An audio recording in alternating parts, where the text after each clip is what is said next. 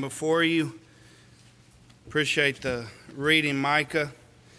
This morning, I'd like to begin a series, and the title of that series is a, a song that you guys are very familiar with. Maybe. There we go.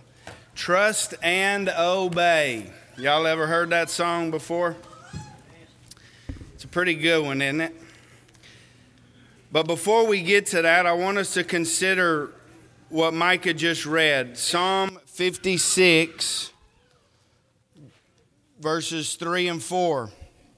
David was captured by the Philistines. And in the midst of a terrible and unsure moment, what does David say? Where does David focus his mind when trouble is all around him? David says, Whenever I'm afraid, I will trust in you. In God, I will praise His word. In God, I have put my trust. I will not fear. What can flesh do to me?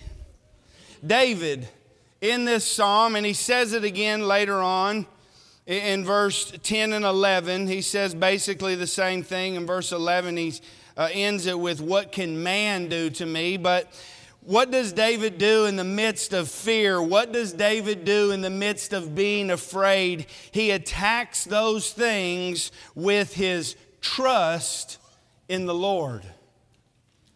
When we think about the word trust, you know, my mind goes to this song. I was drawn to this song, Trust and Obey. And the lyrics are so powerful. Just listen to verses 1 and 2 when we walk with the Lord in the light of His Word. What a glory He sheds on our way.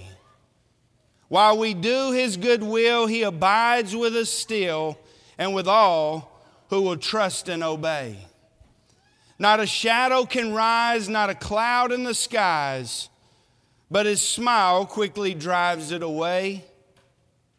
Not a doubt or a fear, not a sigh or a tear can abide while we trust and obey. Trust and obey, for there's no other way to be happy in Jesus but to trust and obey. What about that? Isn't that encouraging?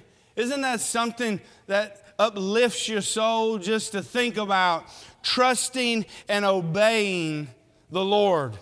See, trusting in the Lord and trusting in His path that's set before us in reality is not always the easiest thing to do, is it, brethren? Trusting and obeying is not something that we're always great at doing. Psalm 42 11 brings this thought out. Look at what the psalmist says Why are you cast down, O my soul? And why are you disquieted? I love that Hebrew word. It means, why are you in an uproar on the inside within me? Hope in God, he says. For I shall yet praise him, the help of my countenance and my God. This psalmist understood that there's times when his soul is cast down, when he has this uproar within inside of him. But where does he turn his focus quickly? He turns his focus quickly to his hope in God, because God is the one who can help with his countenance. God is the one who can help get everything back under control. Would you say that that's true in our lives? When things get out of control, when things become as if we can't control them, if we do it the right way, where do we run, brethren? We run to the Lord, don't we? And what happens? The storm quiets. You remember the illustration? It's been a while since I preached it, and we talked about it, I think, last week in our Matthew class. Isn't it true that Jesus in the boat is a whole lot better? Amen. Jesus in your boat is a whole lot better than Jesus outside of the boat. Even a sleeping Jesus is better in the boat. Jesus, you can do whatever you want, right? As long as you in the boat, eat, sleep, drink, look to the side, whatever you need to do, but as long as you in the boat, I'm all right. Trust. See, if we're going to live a life that brings glory to the name of our Creator, if we're going to affect people on the outside of this building the way that we're supposed to, if we're going to be that true light that shines out into the darkness, if we're going to be that city set on a hill, our trust in the Lord and what He tells us to do must be at the forefront of our mind. I saw this quote from Martin Luther King Jr., and I thought it was an interesting one. He said, Faith is taking the first step even when you don't see the whole staircase. The Bible tells us in Hebrews chapter 11, verse 6 but without faith, it is impossible to please Him. For he who comes to God must believe that He is and that He is a rewarder of those who diligently seek Him. I'd like for you to consider that verse for a minute. Did you hear what it said? It said, It's impossible to please God if you don't have faith, if you don't have belief in Him. And, and here's this thought that, that the Hebrew writer brings out it says that you believe that He is God, the Almighty, and that you believe that He is a rewarder of those who diligently seek Him. Now, brethren, would you say that this is true in your life, that you believe without a doubt that He is a rewarder of those who diligently seek Him?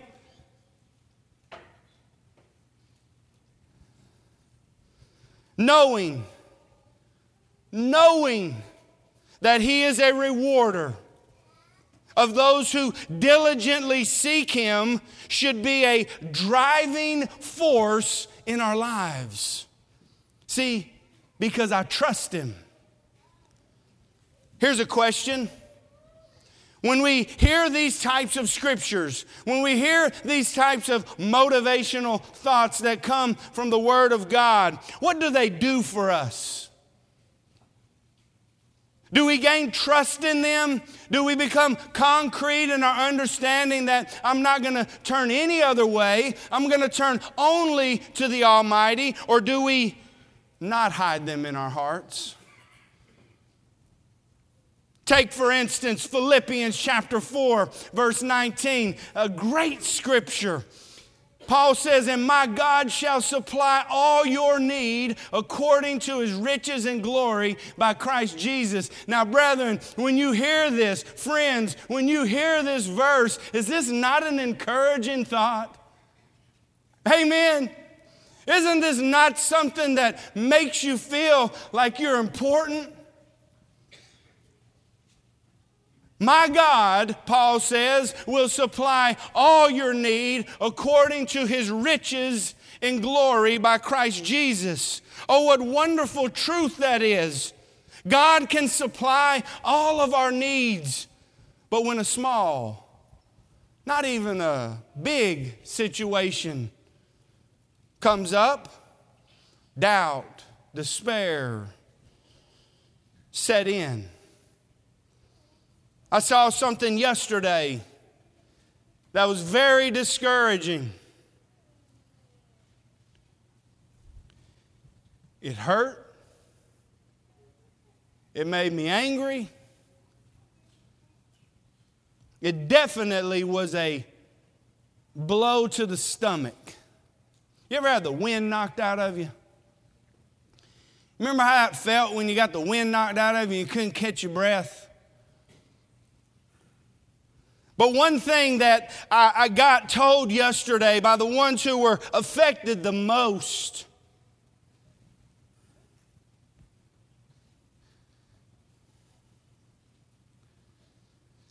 that encourages me is in the midst of a tough situation that I can see, that I can see developing, that I can see continuing. The statement that I was told was I know that the Lord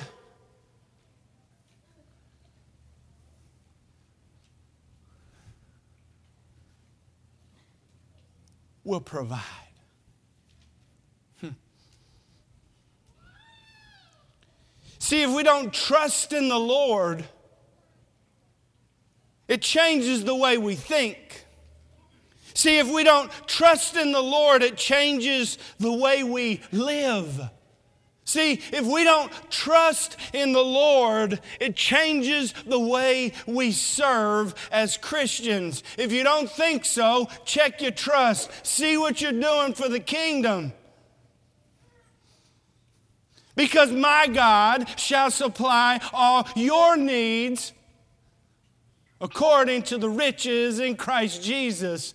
That's what I'm confident in. How about us, brethren? See, that's what moves us. That's what motivates us. That's what proves this difference between any other God. Romans said it in class today, and it's so true. Jesus said this I am the way. There's not many other ways. Jesus makes a declaration and changes religion at, at, at the core. He says, I am the only way. That's our God. That's who we serve. Do we trust Him? See, if I trust Him, it, it changes me. It changes the way I think, it changes the way I live, and it changes the way that I move and have my being. And when, when we abandon our trust, when we set our trust over here and we leave it, when trials come, because they're going to come, it causes us to stop growing spiritually. And we start making decisions based on what we think is best and not what God thinks is best. Trust in the Lord means when life hits, I run to the Lord, not away from Him. I want to begin uh, a series of lessons on characters in the Bible who show us exactly what trusting and obeying looks like. The first one this morning that I'd like for us to dive in to think about is Abraham. Father Abraham had many sons, and many sons had Father Abraham. And I am one of them, and so are you. So let's all praise the Lord. How about that? Not your right arm, not right now. If you would, turn in your Bibles to Romans chapter 4. Romans chapter 4, and brethren, I hope that you hear this. I hope that this one hits you where it needs to hit you so you can think about just how important and how much God loves you and wants you to trust Him. Romans chapter 4, verse 19. The Bible says, and not being weak in faith, he did not consider his own body already dead since he was about a 100 years old and the deadness of Sarah's womb. He did not waver at the promise of God through unbelief, but was strengthened in faith, giving glory to God. Abraham and Sarah, they never had a, chi- a child together because Sarah's womb was dead. She couldn't produce. She was not able to have a child. God comes to them and He says, You're gonna have a child. You remember, I preached about this, it's been a while, but what did they do? There was some comedy in that, wasn't it? Really? Seriously? I mean, I'm old. But you're gonna have a child, and you guys know this story. Abraham and Sarah, maybe at the beginning of this, had some doubts, but after a while, Abraham began to become confident in the Word of God. And so Paul says that he was not weak in faith but rather, and here's the key, and here's the thrust of the lesson, and here's the encouragement for all of us to consider he staggered not. Verse 20 says, He did not waver. The Greek word means to stagger. You ever seen somebody staggering around? Right?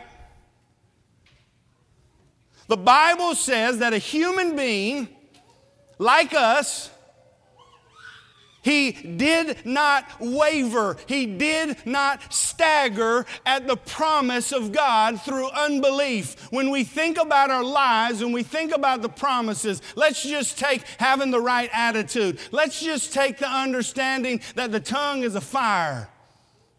And just a little bit of it can cause a big old huge forest fire, right? We believe that truth, don't we? Why do we speak blasphemy? Why do we speak hateful to each other? Why do we gossip?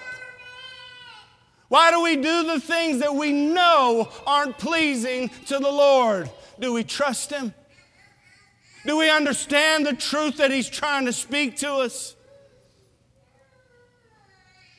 See, Abraham, even though it was a a ridiculous thought, even though it was an outrageous consideration that I'm going to have a child. Sarah's womb's not producing. It's not going to be able to have a child. But God said, Oh, yeah, you're going to have a child. The Bible tells us that he did not waver at the promise, but he was strong in faith. Now, notice the last phrase of the verse. It says he did not waver, verse 20, at the promises of God, at the promise of God through unbelief, but was strengthened in faith, giving glory to God. What glorified God in Abraham's life was that Abraham believed in him. You want to know a church that changes the world? A church that believes in Jesus Christ. Amen? Or is it a church that just checks the box? Is that what it is? I'm pleading with you this morning, brethren. The world is changing fast. America is going down the tube. And you know what's going to save it? Jesus Christ. That's it. Only a government official that pledges to only serve Christ and everything that he does will change this nation. That's it. But, brethren, you know what we can do? I remember a group of people that lived in a government that if you didn't confess Caesar as Lord, you were killed. And you know what happened in that time? The church moved. People were changed. Abraham was not wavered in his faith. Abraham was not staggered in his belief in who God was. And because of that, his actions and the way that he handled things were different. God, if you say it, I believe it. God, if you tell me to do it, I trust it. And see, with that mind, with that understanding, God gets the glory and I grow spiritually closer to Him. See, it exalts His Word. It makes it absolute truth. It causes us to grow spiritually closer to Him in the midst of whatever we got going on. You see, the most uh, most of us, honestly, we have to face this uh, situation. We have to deal with this because sometimes we're weak in this area, aren't we? But Abraham, a man, which should encourage us, and I'll say it again, he didn't waver, he didn't stagger at the promise of God. Now, you may say, now, really, is that true? Here's what my response back to you is on that the Bible said it was true. And we know that the Bible doesn't lie, amen? So a human being did not stagger in his faith. And who are we still talking about to this day? Father Abraham had many sons, and many sons had Father Abraham. And I'm one of them, and so are you. Father Abraham. somebody's faith wasn't staggered. Somebody's faith was unwavering. What if we had five people in this congregation with unwavering faith? You think we should, could change this uh, neighborhood? What if we had 10? What if we had 15? What if we had 20 people who were unwavering? What effect could we have, have on somebody's life? Amen. Let's be excited to be a child of God. Let's understand that what He's doing and who He is is a real thing, not just some fake wood God that somebody carved. We're talking about the Almighty from everlasting to everlasting.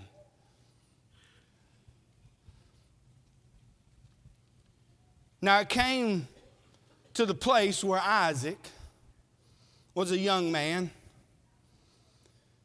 And God said to him, All right, Abraham, I gave you your son, which you thought was ridiculous. And then I gave you a promise that that son, through his seed, all nations would be blessed and he would uh, have a nation that was great. But now I want you to take him up on a mountain and I want you to sacrifice him. what would your first response to God be? Seriously? But what does Abraham do? He just took off with Isaac, strapped on him a bundle of sticks, and off they went up the mountain. And what does he tell Isaac? The Lord will provide the lamb. He laid him on the altar and he tied him down. He took out the knife and he was ready to do what he had been told.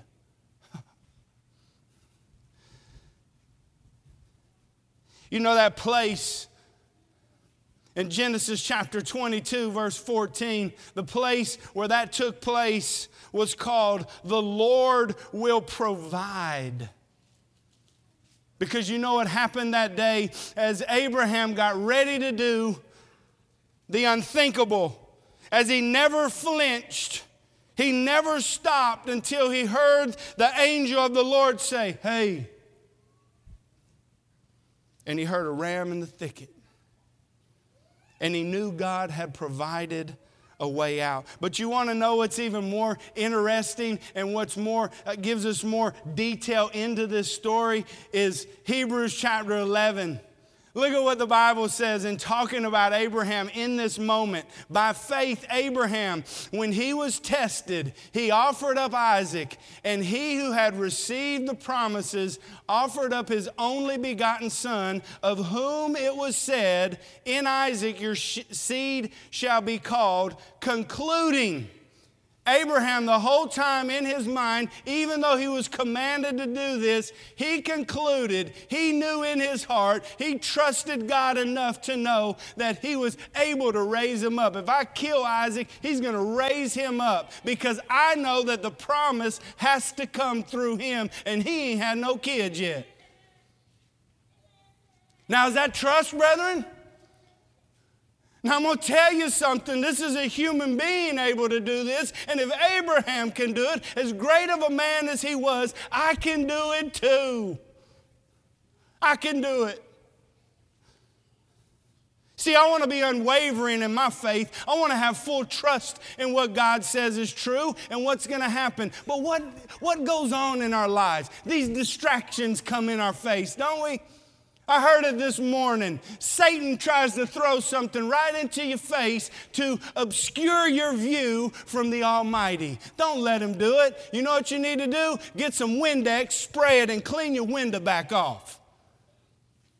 Clean your window back off and keep your eyes focused where it needs to be focused at and watch out. Now, I'm giving you a warning. If you want to serve God with an unwavering heart, I'm going to go ahead and give you a warning. Your life's going to be different, things are going to change. There's going to be an excitement in you that you've never known before. But if not, just keep checking the box. The point of the story is this Abraham was willing to go the full route. He was absolutely confident that if God said to do something, you do it. You never stagger because God will provide. See, I love somebody who's got my back. See, I can do anything if I know somebody's standing right there with me. How about you? Man, the confidence that I got. You know, this is a sad illustration, but it's a true one. I remember in school, I remember these gangs would fight each other, and you could see uh, when one on one fights would take place, that would be one thing. But when one got into a fight and this group came with them, the confidence that this man had on his face was something of intimidation. I'm going to tell you what, you want Satan to flee from you? Be unwavering in your faith because your king that you serve scares scares demons.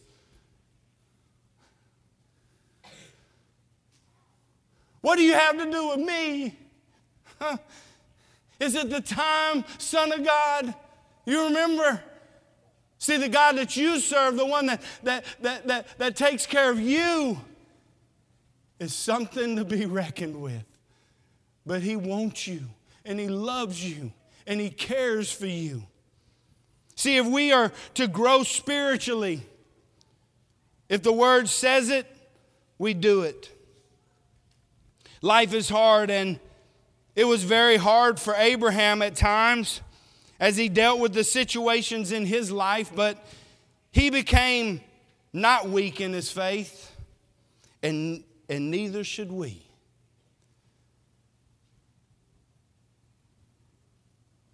In our lives, do we do that? Do we glorify God by our trust in Him, in what He says, especially when the storms hit? You know, we live in a tough time. But when we live in a state of faith, we grow. The Bible says that we walk by sight, right? Oh, no, no, no. We, we walk by faith, not by sight. And that, again, is a picture of Christian progress. What do you say about your life? Do you have a life of faith? Do you have a life that trusts God? Believe in Him. Believe in everything that He says. Brethren, hold tight to every promise that He said because He will fulfill it. And walk by a faith that trusts in Him, an unstaggering, an unwavering faith. He will never leave you or forsake you. Now, that trust is the progress of spiritual maturity. Amen? I used this verse a couple weeks ago, and I love it. I love it. Trust in the Lord forever. For in Yah, the Hebrew word right there is the everlasting, never fading God in that God, the God that we serve, is everlasting strength. I hope that your trust is where it's at. Next week, we're going to look at Noah. I don't know if you've ever dealt with a situation like Noah, but he had a pretty hard. gopher wood. Go find you some. How about that, brethren? If you can find some gopher wood, please just bring it to me. I like to look at that stuff. Gopher wood, and you can make it with your own plank. How you can cut the wood down and make your own planks and build your boat. Appreciate it, Noah. Trust in the Lord, brethren, forever, for in Yah the Lord is everlasting strength. Thank you, visitors, for being here. I hope that you come back. I hope that you'll make this a part of your life. Thank you for being here, brethren. What an encouragement you are to me and to my family. I appreciate you guys and I appreciate your prayers and the way that you look after me and take care of me. Maybe you're here today, though, and you need prayers. Maybe you're here today and you're struggling. We can pray with you. Let's, let's help you get things right. But maybe you're here today and you have not rendered obedience to the gospel. I beg you and I plead with you as though Christ were pleading through me as a representative of the kingdom of God, be reconciled to Him, be added to His family, and have your sins washed away. Jesus said, He who believes and is baptized will be saved. Why don't you come today and be immersed in water for the remission of your sins as we stand and sing? The Savior is precious to you.